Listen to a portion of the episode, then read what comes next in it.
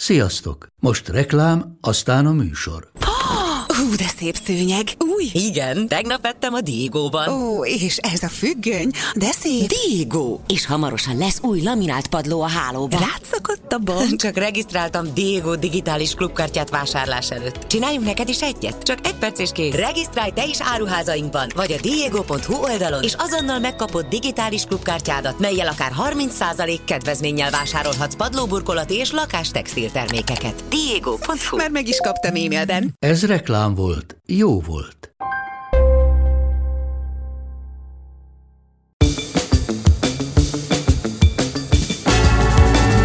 Ez az Időutazók Podcast a Dívány munkatársaival. Ha van fél órád, fejtsük meg együtt, valóban jobb volt-e régen, mint most. Kollégáimmal arról beszélgetünk, hogy a múlt milyen kapcsolatban áll a jelennel. Múltidézés, aktualitások, kultúra és sok-sok egyéni nézőpont a szerkesztőségünkből. Szülés, család, nevelés, generációk közti különbségek. Folyamatosan változó és nagyon vitatott téma a mostani epizódunk témája, amelyben a divány munkatársaival, Gerhát Petra újságíróval és Kálmán Szonya vezetőszerkesztővel beszélgetek arról, milyen volt a gyereknevelés régen és most. Ez az Időutazók Podcast, én pedig Reiber Gabriella vagyok, a divány főszerkesztője. Kezdjük onnan, hogy milyen volt a szülés régen és most. Mit gondoltak erről, Petra? Mire emlékszünk vissza?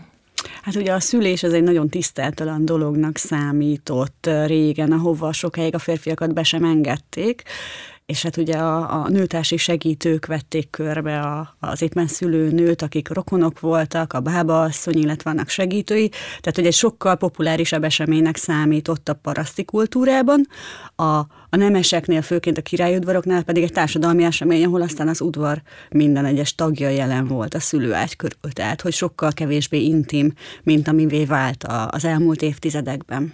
Illetve hát közben volt egy olyan rész is, amikor abszolút medikalizált volt, és akkor fehér köpenyben, kikötözött lábbal, csak az asszony függönyel elválasztva egymás mellett az ágyakon szültek a nők. Szóval, hogy ebben egy ilyen iszonyatosan szerteágazó ív látható szerintem, hogyha mondjuk az elmúlt egy-kétszáz évet végignézzük. Így van, és hogyha visszautalhatok erre a medikalizálódás folyamatára, amit Petra említett, ebben most talán pont egy visszafordulás is zajlik. Ma már lehetséges otthon szülni legálisan, Persze az anyák egy részének csak, mondjuk császármetszés előzmény után nem lehetséges otthon szülni, de ugye van egy olyan megközelítés is, hogy a szülés alapvetően nem egy betegség, hanem egy élettani folyamat, ami a legtöbb esetben le tud zajlani úgy, hogy ahhoz nincsen szükség fehérköpenyesek részvételére. Lehet, hogy elég egy anyatárs, egy dúla, egy bába, aki pontosan látni fogja a bába azt a pillanatot, amikor esetleg már mégiscsak szükség lesz egy fehérköpenyesre, egy orvosra, de hogy a szülés nem az a dolog, amiért feltétlenül muszáj lenne kórházba menni, és hogyha esetleg kórházba megyünk, ott sem feltétlenül van szükség arra, hogy folyamatos beavatkozások érjék a szülőnőt. Nem biztos, hogy rögtön kell az az oxitocin, nem biztos, hogy rögtön hátra kell fektetni, nem biztos, hogy a kőmetsző pozícióra kell őt kényszeríteni. Tehát ebben van egy nagyon erős tudatosodás az elmúlt években, talán évtizedben Magyarországon. És Európa többi részén pedig abszolút nem volt ez a, ez a túlmedikalizálás, ez a nagyon, hát valószínűleg a rendszer követelményeinek való megfelelés, hogy mindenkiről tudjuk, hogy mikor, hol, hogyan született, és lehetőleg gyorsan. Tehát mondjuk Angliában, Hollandiában vannak, és voltak is folyamatosan születésházak, ahol nem volt orvosi asszisztencia a szülés közben, ott voltak valahol helyben a közelben, de hogy alapvetően nem vettek részt, a, nem vezették le a szülés folyamatát, mert hogy ezt annyira természetesnek tekintik. Rögtön a legmegosztóbb témába, altémába csaptatok szerintem itt a témánkon belül, mert azért azt viszont nem szabad elfelejteni, hogy, hogy azért a szülés az egy rendkívül nagy kockázattal járó tevékenység és uh, hogyan látjátok, hogy mennyire tudjuk ezt uh, kontrollálni, akkor, hogyha nincsen túl medikalizálva. Teljesen értem egyébként, amit mondotok, tehát, hogy ne legyen túl medikalizálva, illetve uh, ne is legyen egy ilyen nagy társasági esemény, ami olyan, mintha egyáltalán nem egy uh, egészségügyi dologról lenne szó, hanem mondjuk egy színházi előadásról, de hol találhatjuk meg ebben az egyensúlyt a mai világban? Hát alapvetően szerintem nem egy kockázatos esemény a szülés. Tehát, hogy az én véleményem az, hogy ez egy élettani folyamat, ami elkezdődik, és aztán véget ér, és lesz a végén egy gyerek. Viszont azzal, hogy ezt bevitték a kórházakba, és ott bizonyos keretek közé szorították, azzal számtalan olyan összetevője lett a szülés folyamatának, akár az, hogy, hogy nincsen megfelelő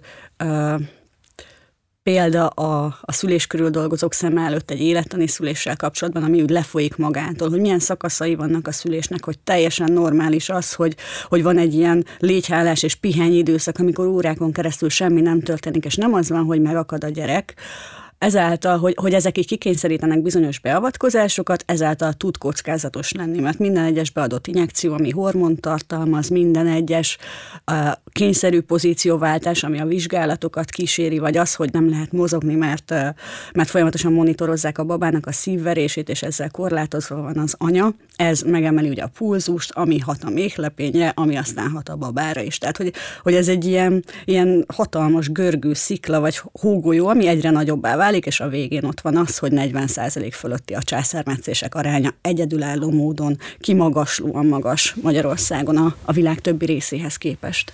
Igen, és ugye a WHO, furcsán hangzik, hogy azt mondom, hogy ajánlás, mert igazából ez nem ajánlás, hanem a WHO szerint 10%-nál meg kellene állnia nagyjából a császármetszések arányának, mert hogy sokkal kockázatosabbnak látjuk, vagy láttatják velünk sokszor a szülést, mint amilyen az a maga valóságában, és mondjuk az is lehet, hogy van egy olyan helyzet, amikor úgy tűnik, mintha tényleg elakadna az a gyerek, de mondjuk a bába meg tudja mondani, hogy akkor most fordulj úgy, feküdj úgy, mozdulj úgy, ami ezt meg tudja oldani, és sokszor viszont a kórházakba terelt szülés egy siettetett típusú szülésé alakult át, amiben benne lehet az is, hogy nők magunk sem feltétlenül tudjuk, hogy az nem úgy van, hogy elfolyik a magzatíz, vagy kezdődnek a fájások, és akkor három és fél óra múlva már tuti biztos ott lesz a baba a kezünkben, mert vannak akiknél nagyon hosszan tart a vajudás folyamata, és nekik lehet, hogy akár egy nap is lesz, mire ott lesz a baba kezében,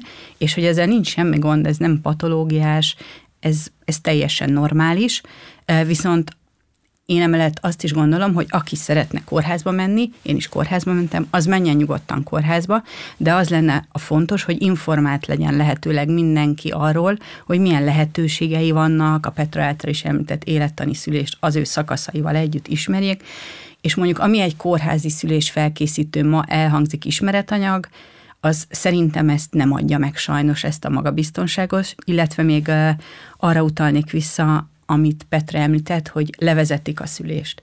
Ugye mindenhol ez a levezet szó kapcsolódik a szüléshez, kísérni kellene, és a kísért szülésnél ott azok a reakciók, azok a beavatkozások történnek meg, amelyek szükségesek tényleg. Szerencsés esetben, ugye jó esetben egy szülés után egészséges gyermeket tarthatunk a kezünkben.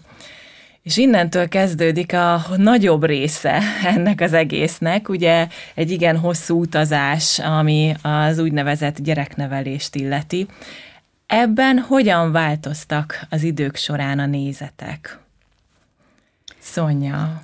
Hát egész biztos, hogy az édesanyáink generációjához képest mi már máshonnan tájékozódunk, másféle elvek alapján neveljük a gyerekeket, és hát ugye ez nyilván konfliktusokhoz is vezethet, ahonnan a mi édesanyáink szedték az ismereteiket, ugye az ő szüleiktől, az ő édesanyjuktól, nagymamáiktól, akkor még azért gyakoribb volt, hogy nagyobb családok éltek együtt, meg ugye azért minden családban, talán majdnem minden családban ott volt a dr. Benjamin Spocknak a könyve, a mm polcon, amit le lehetett venni, és fel lehetett lapozni, de mondjuk akkor ugye az volt a gyereknevelési biblia. Most, ha ma bemész egy könyvesboltba, vagy az interneten keresni kezdesz, akkor gyereknevelés témakörében számtalan kötetre fogsz bukkanni, tehát nincs már ez az egy irányból érkező információ, illetve hát ha akkor a gyerekorvos mondott valamit, akkor azt illet betartani, mert hát honnan lett volna másféle információja egy anyának, illetve az anyának és az apának arról, hogy most melyik betegséggel mit kezdjen, ahogyan fejlődik a gyermeke, az jó-e, vagy nem jó. Ugye ott volt a védőnői, és ott van ma is a védőnői hálózat, ami több mint száz éve működik, és nagyon nagy segítséget is tud egyébként nyújtani abban az esetben, ha jól képzett szakemberek a védőnök, akik tartják a fejlődéssel is a ritmust. Ugyanakkor ma belépett az internet nagyon erősen, ahonnan rengeteg információt tudunk nyerni. Természetesen ezek az információk nem minden esetben felelnek meg a valóságnak, tehát előjön az is, hogy oké, okay, hogy a Facebook csoportban ezt olvastam, de vajon kitől olvastam? Egy hozzám hasonló laikus anyától, vagy egy szakképzett segítőtől, esetleg egy egészségügyi dolgozótól? Tehát, hogy rengeteg infóhoz hozzáférünk, viszont ezeknél a forráskritikát kellene gyakorolni, ami hát azért nem minden esetben megy az embereknek, illetve szerintem most már sokkal inkább beszélünk a nehézségekről, ugye ez a rózsaszín vattacukor nem veszi olyan szinten körbe a gyermekvállalást, mint ahogy idealizáltan körbevettek korábban. Tehát most már lehet arról beszélni, hogy hasfájós, hogy milyen fejlesztésre kell vinni, hogy úgymond mi a probléma, ami egyébként egészséges gyermekünkkel, és ez is segít szerintem egyrészt abban, hogy az ember el tudja viselni a fogzós éjszakáktól kezdve azt is, amikor fejlesztésről fejlesztésre rohangál a gyerekével, és hát sok infóhoz is hozzájutat mindenkit. Igen, és hát azért maga a gyermeknevelés az nem egy ö, több évszázadra visszanyúló hagyomány. Tehát, hogy három-négy-öt generációval ezelőtt nem volt gyermeknevelés, akkor kis felnőttnek tekintették a gyermeket, aki felnőtt. És aztán egyszer csak eljött az a pont, amikor rájöttek arra, hogy egészen más ö, pszichés ö, körülményeket kell biztosítani a gyerekeknek, a, az életkoruknak megfelelően viszonyulni hozzájuk, és hogy ez valamikor szerintem így a déd nagyanyáink időszakában lehetett. Tehát, hogy, hogy nagyon kicsi az az idő, amikor így próbálkoztak gyermeknevelés, és ebből is nagyon tág az az időszak, amikor nem volt semmilyen egyéb informálódásra való lehetőség, mint a, a körülöttük lévő fehérköpenyes személyzet, illetve a, a szülők, és hogy az internet talán az elmúlt 10-15 évben kezdett egy gyermeknevelési tanácsadói szerepet betölteni, és ez még mindig nem olyan hosszú idő, hogy az ember tudjon szelektálni vagy jól tudjon szelektálni. Arra is érdemes figyelni, hogy az előbb Szonya is említette, hogy most már a nehézségekről is szó van. De ebben is ugye át tudunk menni egy kicsit, át tudunk esni a ló túloldalára, mert uh, olvastam például nemrégiben valakinek a beszámolóját, aki friss anyaként arról számolt be, hogy uh, ő például pontosan azért félt a szüléstől, illetve a gyerekneveléstől, mert már a 120.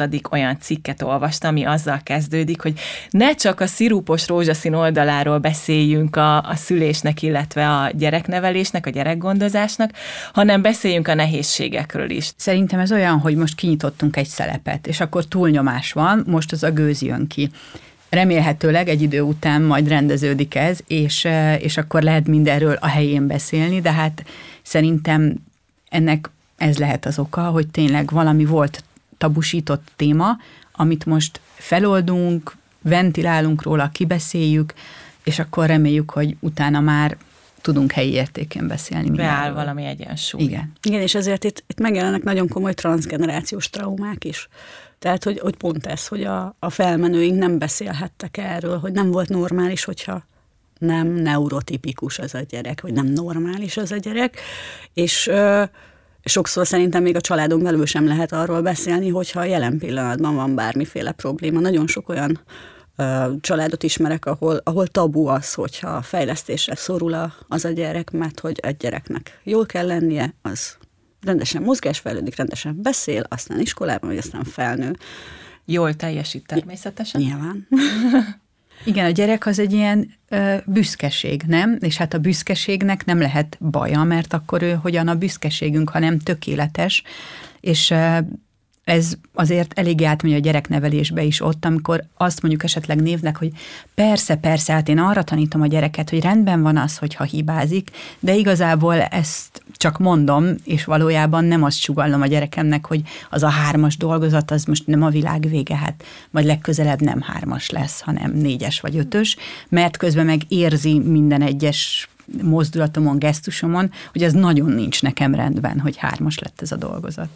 És még ebben is benne van az, hogy, hogy esetleg hoztunk olyan ne- gyermeknevelési mintákat, amik miatt nem tudjuk valóban kifejezni a, akár a metakommunikációnkkal, akár a szavainkkal azt, amit valójában szeretnénk. Mert hogy nyilván mindenki tényleg jót akar, csak nem biztos, hogy az is jön ki a száján.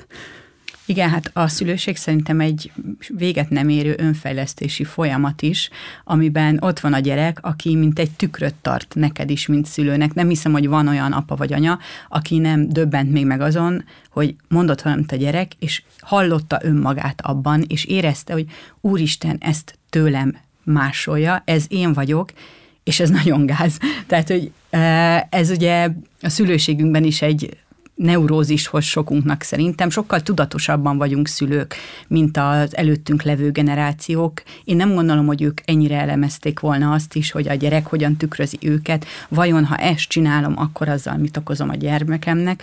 Ugye a testi fenyítés az már törvénybe ütközik jó ideje. Tudjuk, hogy gyereket nem lehet verni, de a legújabb kutatások már arról beszélnek, hogy az, hogyha rákiabálunk a gyerekre, és szavakkal verjük tulajdonképpen, az nem, hogy akkora, de még nagyobb kárt is okozhat az ő lelki fejlődésében. Most ezzel is meg kell minden szülőnek birkóznia, hogy az, hogyha olyan szavakat használ, olyan nyelvezetet használ, remélem, hogy azért ezt kevesen teszik meg, de hogy azzal is okozhat sebeket. És persze itt nem arról van szó, hogy amikor látom, hogy a gyerekem épp rántaná magára a forrásban levő vizet, akkor nem kiabálhatok oda, hogy azonnal engedd el, hanem azt jelenti, hogy nem lehet szisztematikusan megsemmisítő nyelvezetet használni a gyerekkel szemben, és nem lehet az az egyetlen nevelési eszközöm, hogy kiabálok a gyerekemmel. Petra, említetted itt korábban, hogy nem is olyan régóta létezik a gyereknevelés, mint olyan, mert ugye kis felnőtteknek tekintették nagyon sokáig a gyerekeket.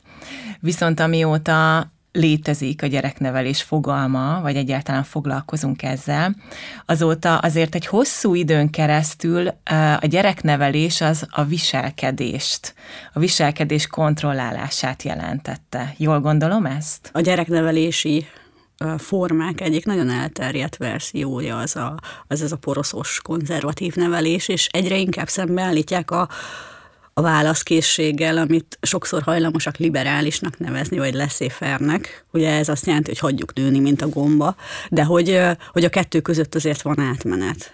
Igen, meg hát külön, különbség is, mert hogyha válaszkész vagyok, akkor ugye ha éjjel az én gyerekem felsír, akkor nyilván oda megyek hozzá, és eh, próbálom a komfortérzetét eh, visszaállítani. De ez a liberális nevelésnek nevezett szerintem nem létező dolog, hogy azt csináljon is úgy nőjön a fejemre a gyerek, ahogy akar. Ezt nem hiszem, hogy tömegek gyakorolnák, vagy legalábbis olyan tömegek gyakorolnák, amilyen tömegekről néha mm, cikkek szólnak Szerintem itt egy kicsit félremagyarázása érezhető a dolgoknak, de valóban azért a, a jó gyerek, ez az, amit elő akart állítani nagyon sok generáció, hogy az a gyerek tudjon viselkedni, beszéljen szépen, tanuljon jól, teljesítsen jól még életének lehetőleg minden területén, és akkor, akkor ő vele rendben van minden. És itt jön be az is, hogy ugye a neurotipikus gyerek volt a cél gyakorlatilag, eh, elérni egy olyan gyereket, aki beillik a skatujába, és aztán aki mondjuk ADHD-s volt, vagy volt bármi idegrendszeri éretlensége, bármi olyan terület,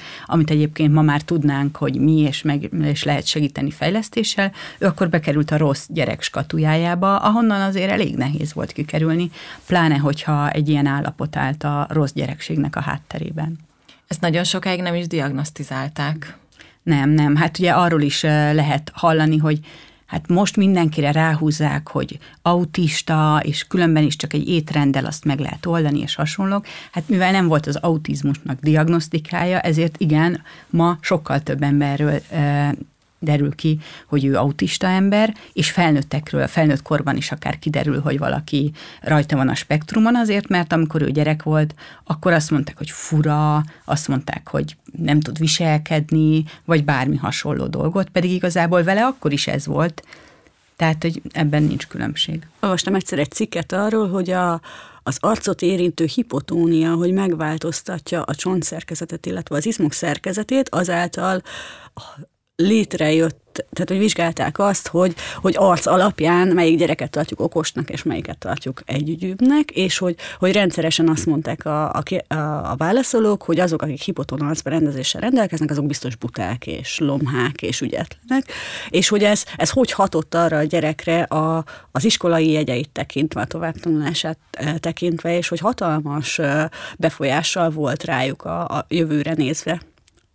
Hogy mi lett belőlük, és hogy mit értek el, és hogy, hogy valóban azt érték el, amilyen terveik voltak mondjuk általános iskoláskorukban annak, ahogy hozzájuk viszonyultak pusztán az alapján, hogy, hogy hiányzott az a fajta tudatos fejlesztés csecsemőkorban, gyermekkorban, vagy a felismerése annak, hogy ez egy izomtónus lazaság amit lehet kezelni, akár egy tévénytornával, akár egy, egy masszázsal, és ugye ebből lett az aztán, hogy az a gyerek nem ment főiskolára vagy egyetemre, mert egyszerűen elhitte azt, hogy ő nem olyan okos, mert azt gondolták róla az arca alapján. Szóval ezek a, a fejlesztések, meg az, hogy tudatosan állunk a, a gyermekeinkhez, és megpróbáljuk őket saját személyiségükben látni, ez azért egy hatalmas fegyvertény a jövő generációinak a felnevelésében. Gyerekneveléstől kicsit eltávolodva a gyerek gondozásról is beszéljünk egy pár szót. Milyen szokások kapcsolódtak ehhez a különböző korokban?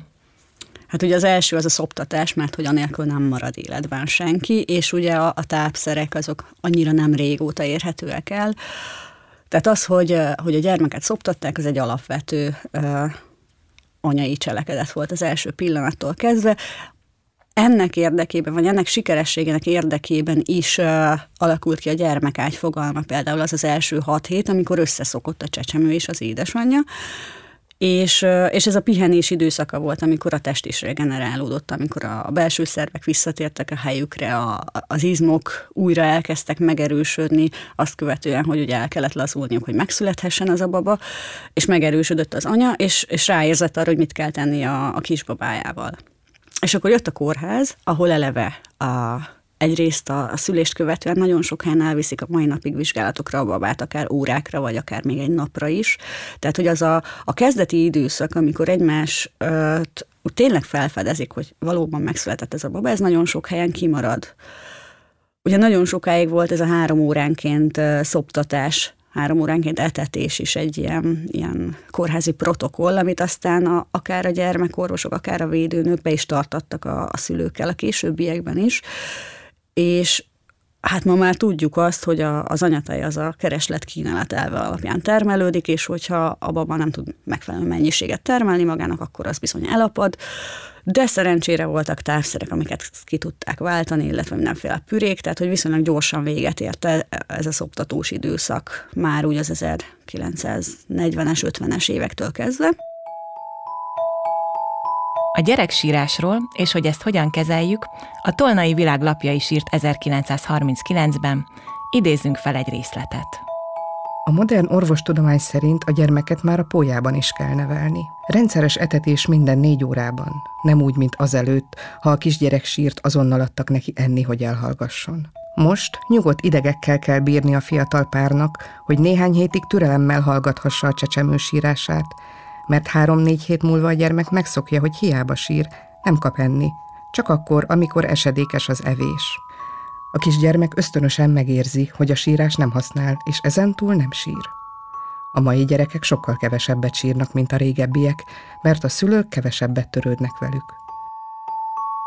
Most viszont megint azt látjuk, hogy a, megint csak az élettani szót használnám, tehát hogy az élettani csecsemő gondozás egyik alappillére az a szoptatás, és ennek a támogatására például a Szemelvesz Egyetem külön képzést indított egészségügyi szakembereknek, ez az IBCLC nemzetközi szoptatási tanácsadó képzés, ahol igyekeznek visszatérni ahhoz az ősi tudásanyaghoz, a, a csecsemő szervezetének a, a fejlődését, illetve a, az anyai tejtermelést tekintve, hogy minél tovább szoptassák a, a babákat, mert hogy legalább két éves korig a, a táplálkozásának a jelentős részét az anyatejnek kéne kitenni a WHO szerint a mai napig.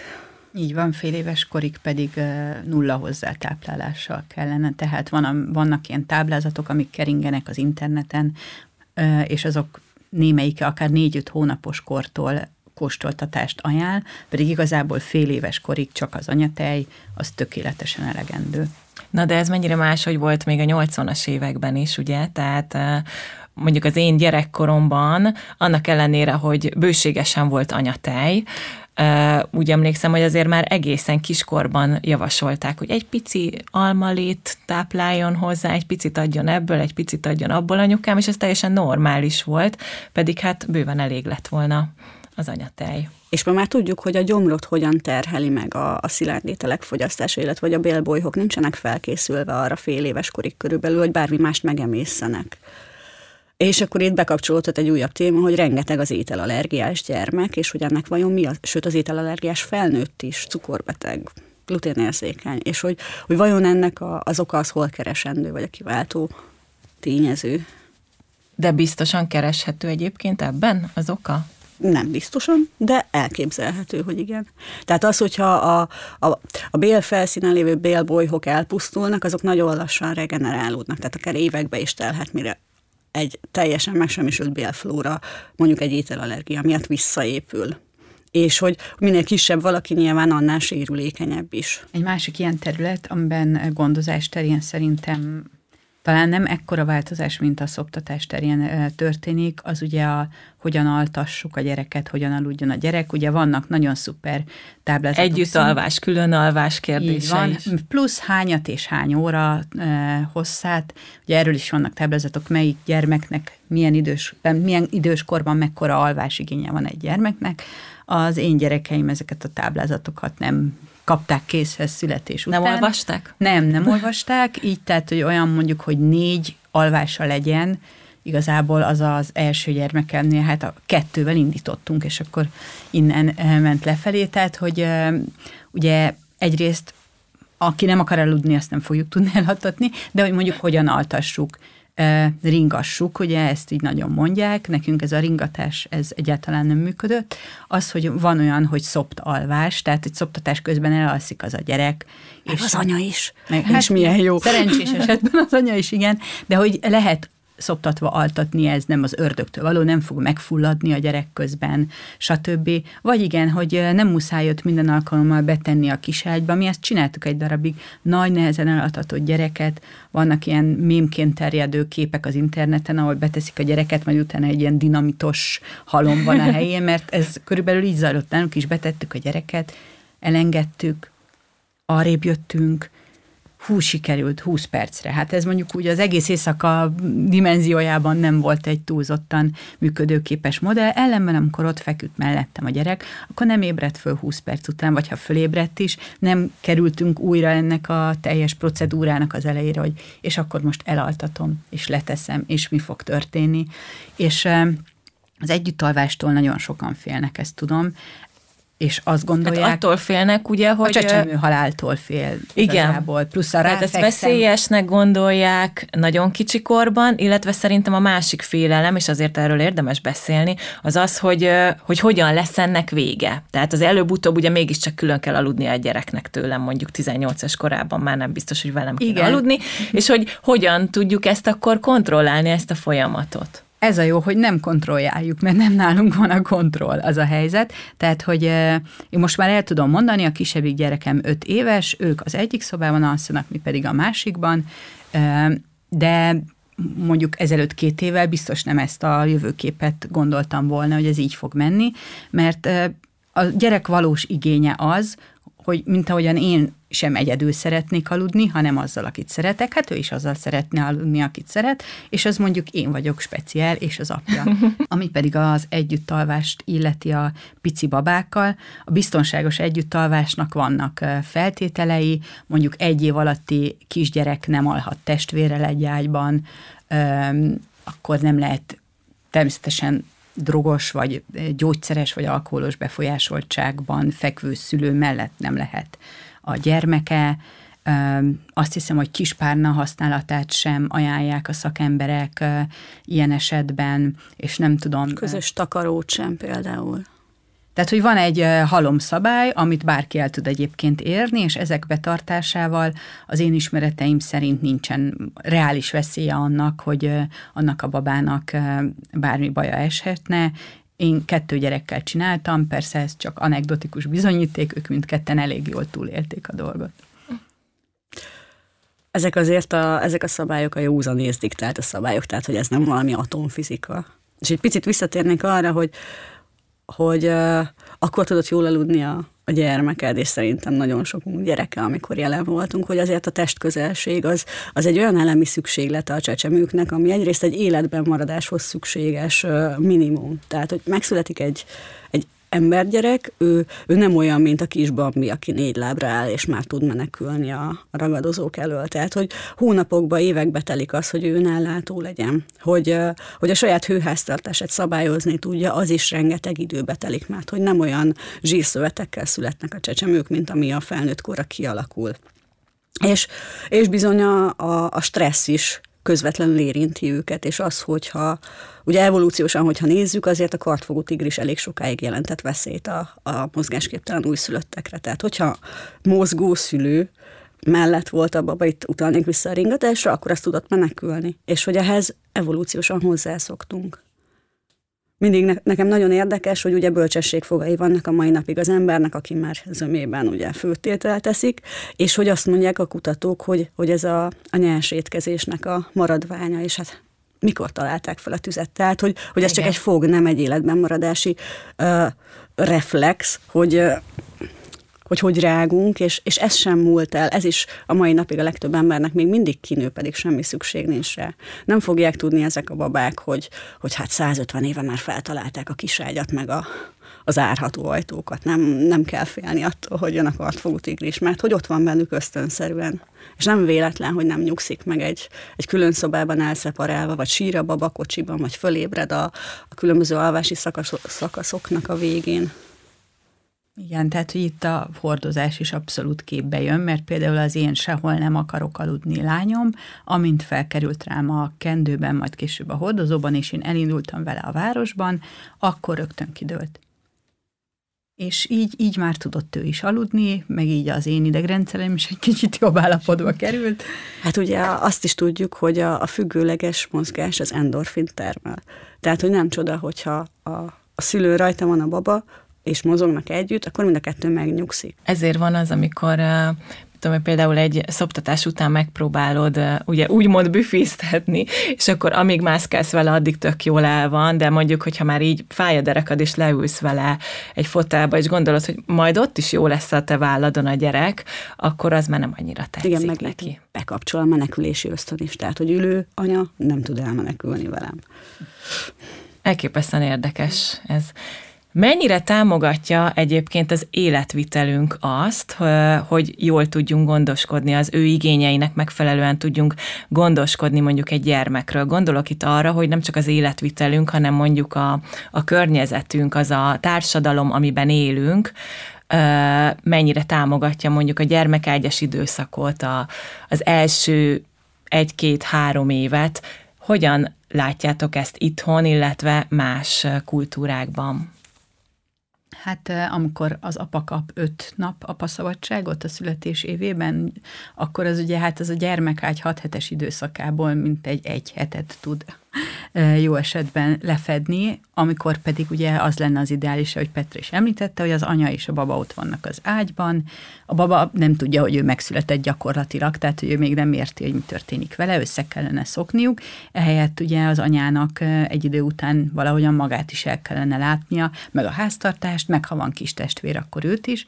Ugye amikor több generáció élt együtt, akkor ez sokkal könnyebben megoldható volt. Most azért ez nehézkesebb, bár azért, ahol van hadrafogható és már nem dolgozó nagyszülő, ott szerintem e, szoktak ebben próbálni segíteni, e, illetve ahol én élek, abban a kerületben e, szerveződött egy ilyen komatál mozgalom is tulajdonképpen, ami szerintem egy zseniális dolog és hatalmas segítség. A gyerekágy 6 hét ugye, e, és ez alatt a 6 hetes időtartam alatt önkéntes vállalás alapján hordják a megfőzött ételt nap mint nap az édesanyához. Ez ugye azért, aki főz otthon a családjára, tudja, hogy mekkora a segítség, pláne akkor esetleg, hogy ha ez szülés után történik, és akkor itt egy nagyon rövid zárójelet nyitnék, hogy és akkor még ott van a császármetszés útján történő szülés, ami egy hasi nagyműtét után küldenek három nappal haza egy csecsemővel valakit, akinek a has alján van egy 10 centis vágás. Tehát, hogy ilyen helyzetben szintén nagyon nehéz meg. És szétvágták az összes réteg tartóizmát. Így van, tehát, hogy ott uh, érdemes megnézni, erről nagyon érdekes vizualizációk, videók is vannak, hogy hány réteget hajtanak, vágnak ott szét egy ilyen beavatkozásnál. Tehát, hogy ilyenkor azért kell a segítség mindenképpen, akár természetes szülés, akár a műtőben végződött, mert hogy uh, mert hogy ezt nem lehet önerőből és egyedül megoldani, mert aztán utána jön a egyébként is kialvatlan, fáradt, anyaságba beletanuló nő, mindegy, hogy első vagy második gyerek, mert minden anyaságod is más, tehát a, a gyerekek sem ugyanolyanok, e, ott vagy esetleg ebben a helyzetben, a rengeteg elvégzendő feladat, aztán jöhet még egy kis gyermekágyi depresszió, amit észrevesznek, nem vesznek észre, te észreveszed-e, te nem veszed észre, akarsz-e, mersz-e segítséget kérni. Tehát ez egy krízis helyzet valahol szerintem, amikor egy új gyermek érkezik a családba, amikor nagyon nagy támogatásra van szüksége. Egyébként nem csak az anyának, hanem az egész családnak, ahhoz, hogy legyen valami megtartó erő, ahol észreveszik azt, hogy a probléma van, ha meg nincs probléma, akkor is segítenek, mert az jól esik, és ne az legyen, hogy a baba látogatás arról szól, hogy már a három napos gyereket szeretnénk minél közelebbről megnézni, mert persze kíváncsiak vagyunk rá, és nézzük meg, de ne ott üljünk és várjuk, hogy egy kis kávé meg sütike jön, hanem meg lehet kérdezni, hogy megsétáltassam-e a kutyát, vagy játszak egy parti társas játékot a nagytesóval, és az valószínűleg sokkal nagyobb segítség, mint az, hogyha elmondjuk, hogy nagyon szép a gyerek, és hoztam egy csomag pelenkát. És itt még az is belejön szerintem, hogy egy háromnapos gyerek abszolút nem arra kész, hogy bárki idegen a saját külsőleg hozott baktériumflórájával, illatával, netán ízével hozzáérjen. Tehát, hogy a babának a, a gyermekágy alatt az anyát kell megszokni, az anya testét feltérképezni, az anya illatait, a hormonjait magába szívni, annak érdekében, hogy a kötődésnek a fizikai része beindulhasson. Tehát, hogy az a hormontermelés beinduljon, ami aztán odáig vezet, hogy mi gondoskodni akarunk a gyerekről, és hogy, hogy képesek is vagyunk rá, mert hogy egy idő után felismerjük az ő jelzéseit. De hogy ebbe a, a, a hormonális katyvaszba, hogyha valaki nagyon beleavatkozik kívülről, az bizony káros hatással lehet a pszichológusok szerint az anya és a gyermek kapcsolatára is. Nem, nyilván nem akkor, hogyha egyszer odajön és ad egy puszit a gyerek homlokára, de hogy, a, vannak olyan határok, amiket a gyermekágy alatt nem lenne szabad átlépni a segítő személyzetnek sem. Nálunk azért itt Magyarországon teljesen elfogadott és a mai napig bevett dolog az, hogy azért viszonylag sokáig otthon tudunk, akarunk maradni a gyermekeinkkel. Nem mindenhol van ez így. Erről mit gondoltok? Ahol mondjuk hat hét után teljesen természetes, hogy visszamegy anya dolgozni az irodába. Tehát nem home office-ban, hanem az irodába. Hát nem gondolom egyébként, hogy ez a véglet jó lenne. A magyar véglet sem biztos, hogy ideális olyan szempontból, hogy persze egyébként szuper lenne, hogyha három évig mindenki meg tudná oldani, hogy otthon maradjon, de egyrészt az a harmadik év gyeses ellátása az viszonylag kevés dologra elég, másrészt a nők munkaerőpiaci visszatérését sok esetben nehezíti az, hogy ennyi időre kiesnek a munkavilágából, el is felejtik őket gyakorlatilag a munkahelyükön. Viszont azt gondolom, hogy a 6 hét, vagy ahol nagyjából Amerikában azt hiszem körülbelül ez a norma, de más országokban is van, ahol csak néhány hónapig maradnak otthon. Ez nem ideális az anya és a gyermek kapcsolata szempontjából. Petra, mit gondolsz erről? Igen, tehát hogy az abszolút látszik, hogy, hogy ez a, a három éves időszak, ez pont arra jó, hogy, hogy tényleg megalapozzon egy olyan kapcsolatot, hogyha igény van rá az anyától, ami, ami hosszú távon nagyon pozitív lehet a, a, a kapcsolatukat, illetve a gyermek jövőjét, a személyiségfejlődését illetően is. Viszont szerintem itt bejön még az is a képbe, hogy, hogy nagyon sokan hajlamosak, és most egy kicsit kuncogok magamban, mert hogy ugye nekem is négy gyerekem született nem tudom, kilenc év alatt, de hogy nagyon sokan hajlamosak arra, hogy, hogy belemeneküljenek ebbe az anyaság állapotba, és, és hogy aztán ne legyen más választási lehetőségük, mint otthon maradni. Tehát egyrészt nem tudnak feltétlenül ugyanabba a pozícióba visszatérni, vagy ugyanabba a munkakörbe visszatérni, másrészt viszont ö, pszichésen is ö, benne ragadnak a kisgyermekes anyaságnak az állapotába, akár egészen nyugdíjas korukig. Tehát, hogy mekkora probléma az, hogy a fiatalok nem költöznek el a, a családi fészekből, mert anyuka ott tyúk anyamódjára még mindig ugyanazt csinálja, mint három éves korában, és valahol én ezt látom, hogy, hogy nagyon sokan uh, tényleg nem tudnak ebből kimozdulni, mert hogy ez a komfortzóna, és ott véget is ért, hogy, hogy, hogy már nem anya vagyok, mert nincsen más, ami lehetnék. Nagyon súlyos további kérdéseket vetettél fel. Köszönöm szépen, hogy beszélgethettünk egy pár szót a gyereknevelésről, gyerekgondozásról, illetve a gyermek születésről, szülésről ebben az epizódban.